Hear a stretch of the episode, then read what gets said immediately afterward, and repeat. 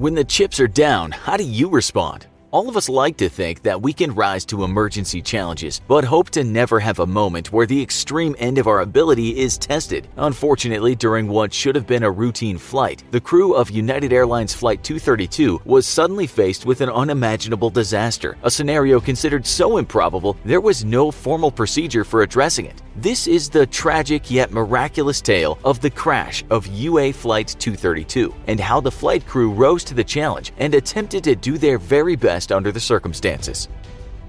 On Wednesday, July 19, 1989, UA Flight 232 took off at 2:09 p.m. Central Time from Stapleton International Airport in Denver, Colorado. The McDonnell Douglas DC 10 jet airliner was bound for O'Hare International Airport in Chicago, with continuing service to Philadelphia International Airport. The liftoff was picture perfect. The sky was bright, cloudless blue. Soon the plane was cruising at an altitude of 37,000 feet, with the autopilot engaged. In the cockpit was veteran pilot Captain Al Haynes, with two experienced co pilots, First Officer William Records and Second Officer Dudley Dvorak. It was a full flight with 296 souls aboard. In addition to the three pilots, there were eight flight attendants and 285 passengers. Due to a Children's Day promotion where children could fly for one cent with the purchase of a regular adult ticket, there was an unusually high number of children on the flight 52 to be exact. Four of these children were lap children or children under two years old, and per American flight regulations could be held in the parents' arms with no seats of their own for the duration of the flight. The first half of the 2-hour flight was uneventful. Then at 3:16 p.m., while the plane was making a right turn over Iowa, there was a loud bang in the rear. An explosion jolted the plane, causing it to shudder violently. Immediately, several freaked out passengers wondered if a bomb had gone off. On the flight deck, the pilots were bombarded with warning alarms and flashing lights. The autopilot disengaged, and Officer Records took control of his steering column. The flight instruments indicated that engine number two on the tail had malfunctioned. So Captain Haynes and Officer Dvorak rapidly shut it down, which stopped the plane shaking.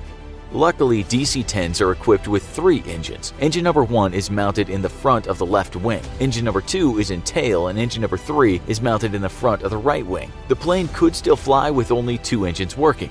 Captain Haynes hastily made a reassuring announcement over the PA that engine number two had some problems and as a result, they might be a few minutes late to O'Hare. However, as this was happening, the plane suddenly swerved hard to the right, began to roll over, the nose diving. Officer Records turned his steering column trying to straighten out the plane, but it wouldn't respond to his commands. Captain Haynes also tried turning his steering column, but the plane still wouldn't respond. Officer Dvorak quickly realized that the gauges registering fluids for all three hydraulic systems were displaying zeros. The plane had lost all hydraulic fluid, therefore losing all conventional flight controls. The hydraulic systems on the plane control vital functions such as steering and manipulation of the flaps, ailerons, rudders, and braking systems. The DC 10's three hydraulic systems are fully independent of each other and are designed to be redundant in case of an emergency, meaning that the plane could fly with just one of the hydraulic systems working. For all three hydraulic systems to fail on a DC 10, it's a billion to one chance. In just seconds after the explosion, the plane was more or less simply sailing through the sky on an unmanageable trajectory much like a thrown paper airplane. A single question dominated Captain Haynes' thoughts How do we keep this plane in the sky? Thankfully, the number 1 and number 3 engines on each wing appeared to be working properly. To level out the tilted plane, Captain Haynes decided to use the throttles to manipulate the remaining engines. He throttled back the power of the left engine to idle and increases the power to the maximum on the right engine. This caused the plane to yaw left and the air to flow slightly faster over the right wing, generating more lift and forcing the wing down, which leveled out the plane. In the cabin, passengers were panicking. Chief Flight Attendant Jan Brown and the rest of the flight staff have been attempting to keep things as calm as possible. Captain Haynes calls Brown to the deck and informed her of the situation. Back in the cabin, she thought calling a meeting with the flight attendants would scare passengers, so she surreptitiously alerted them one by one as she passed them in the aisle. As it just so happened, seated in first class was Denny Fitch, a United Airlines pilot instructor. Despite crew reassurances, he knew there was something very wrong. He let the flight attendants know his job and stated that he'd be happy to help the flight crew. At 3:29 p.m., about 15 minutes after the explosion and the loss of controls, Captain Fitch joined the flight crew in the cockpit. They explained the issue and have him go look out a cabin window to check if the ailerons are moving when they attempt to steer them. They're not. Captain Haynes has Captain Fitch take over control of the throttle for the two working engines. He maintains a white knuckled grip on the throttle for the rest of the flight, while Captain Haynes and Officer Records continue to manipulate the steering columns in the hopes that they can control the plane. Meanwhile, Officer Dvorak has been communicating with air traffic control, the UA maintenance base in San Francisco, McDonnell Douglas, the maker of the plane, basically anyone they could get a hold of. It's considered virtually impossible that all three hydraulic systems would fail on a DC 10, and there's no emergency procedure to deal with the crisis. Furthermore, no one has any real suggestions on what to do. The pilots of UA Flight 232 are on their own. Captain Haynes realizes the best course of action is to make an emergency landing as soon as possible. They decide on the small regional airport of Sioux City, some 65 miles away. Captain Haynes informs Senior Flight Attendant Brown and makes an announcement over the PA, telling passengers to prepare for a crash landing. In addition to the plane constantly skewing right and trying to roll over, the plane's doing what's called in aviation a phugoid cycle. Basically, it's acting like a ship going over heavy waves. It pitches and climbs, then pitches down and descends, while speeding up and slowing down as it goes downhill and uphill. With each iteration of the cycle, the aircraft loses approximately 1,500 feet of altitude. In the cabin, Brown and the other flight attendants go row by row checking seatbelts, making sure that all passengers know what to do. Per United Airlines rules, the parents of lap children are told to place the babies on the floor and, when bending in the brace for impact position, hold them in place. In the cockpit, the four pilots worriedly discuss whether to try to use the landing gear or land the plane on its belly. Landing gear is controlled by hydraulics. However, on a DC 10, when the landing gear doors are opened, gravity will make the landing gear fall out and lock into place. Also, there's a lever for activating the landing gear, which also unlocks the outboard ailerons. They hope that when the landing gear is in place, some residual hydraulic fluid will flow back into the proper system and they'll be able to steer the plane. On the other hand, the pilots have been managing to keep the plane in the air through throttle usage. Trying to utilize the landing gear could cause a whole new set of problems.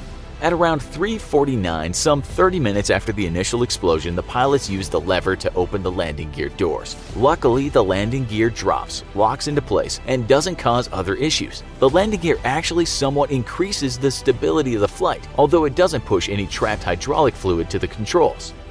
Meanwhile, in Sioux City, the airport's been preparing for a crash landing with ambulances, fire trucks, and volunteers. Fortuitously, two Sioux City hospitals, one of them a regional burn center, are in the midst of a shift change. This means more people are available to treat survivors. For the last 20 minutes or so, Flight 232 has been flying towards Sioux City Airport in wide, awkward loops, trying to dump as much fuel as they can to make the plane, which weighed some 3,600,000 pounds, including passengers and luggage, lighter before attempting to land. The plan is to land on runway number 31, which at 9,000 feet long is the longest runway at the airport. But Flight 232 comes out of a turn lined up with closed runway number 22, which unfortunately is where all the emergency services vehicles have been parked. Worried about keeping the plane in the air, they decide not to make another approach and warn air traffic control that they'd land on the shorter 6,600 foot runway number 22. Just minutes before the plane touches down, emergency services scramble to move their vehicles. Flight 232 would be landing at a high rate of speed. With the loss of hydraulics, the flaps couldn't be extended, which meant flight crew would be unable to control both the airspeed and sink rate. Another huge problem is that hydraulics also control the braking system for the plane. At the edge of runway 22 was a cornfield. They hoped that as the plane touched down, it could roll into the cornfield and that would help slow it. On the final descent, Flight 232 is going 220 knots and falling out of the sky at 1850 feet per minute, approximately 400 kilometers an hour forward and 34 kilometers an hour downward speed. This is over twice the speed of a normal safe landing.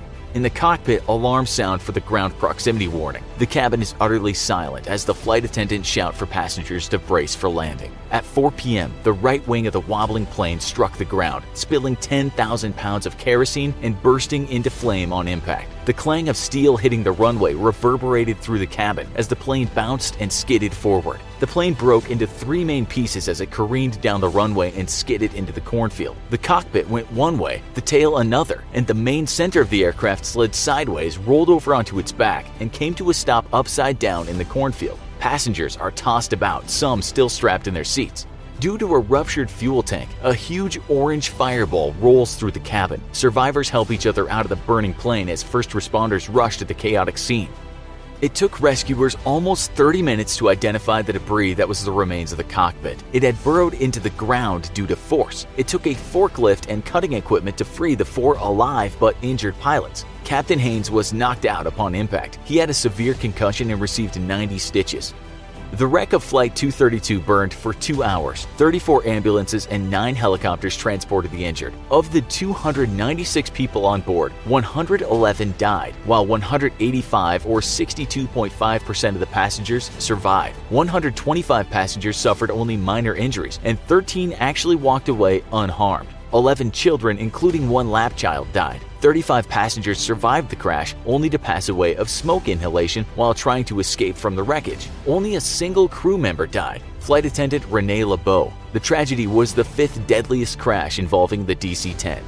A long and complex investigation by the National Transportation Safety Board, or NTSB, eventually revealed the cause of the tragedy. An infinitesimal flaw was created when the titanium fan disc for the plane tail engine was manufactured due to impurities in the metal melting process. Over 18 years of plane usage, stress on the flaw in the fan disc caused it to form a crack. Slowly, the crack grew larger and larger, and on Flight 232, at 3.16 p.m., the fan disc fractured, causing engine number 2 to explosively disintegrate. In a stroke of pure bad luck, shrapnel perforated the lines to all three hydraulic systems, which ran through the horizontal stabilizer in the tail, causing them to leak all the hydraulic fluid. Though the plane had undergone regular maintenance, the crack in the fan disc wasn't noted, although it had eventually grown big enough to be seen with the naked eye.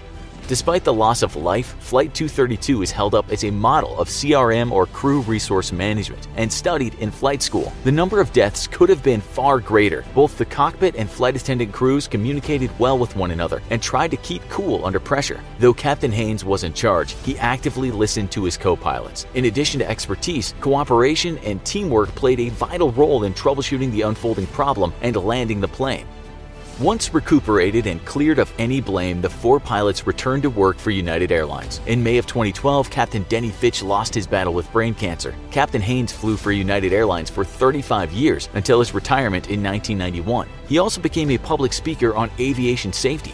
Captain Al Haynes passed away in August of 2019 at the age of 87. Haunted by guilt over the death of Evan Tsao, the lap child killed during the crash, Senior flight attendant Jan Brown began lobbying Congress and the FAA to introduce child safety seats on board planes across the USA. Even after retiring in 1998, Jan Brown has continued her campaign. Unfortunately, despite some industry support, to this day, airlines in the United States are still not required to provide infants under the age of two traveling as lap children with any forms of restraint. As a result of the crash, the manufacturing process for making titanium fan discs for planes was improved. Also, new aircraft designs have incorporated hydraulic fuses to insulate a punctured section to prevent total loss of hydraulic fluid. Though many people called Captain Haynes a hero, he didn't consider himself to be one. He praised his co-workers, saying he felt that they all simply just tried to do the best they could. Be sure to check out our other video, What Happened to Malaysia Airlines Flight 370. Thanks for watching, and as always, don't forget to like, share, and subscribe. See you next time.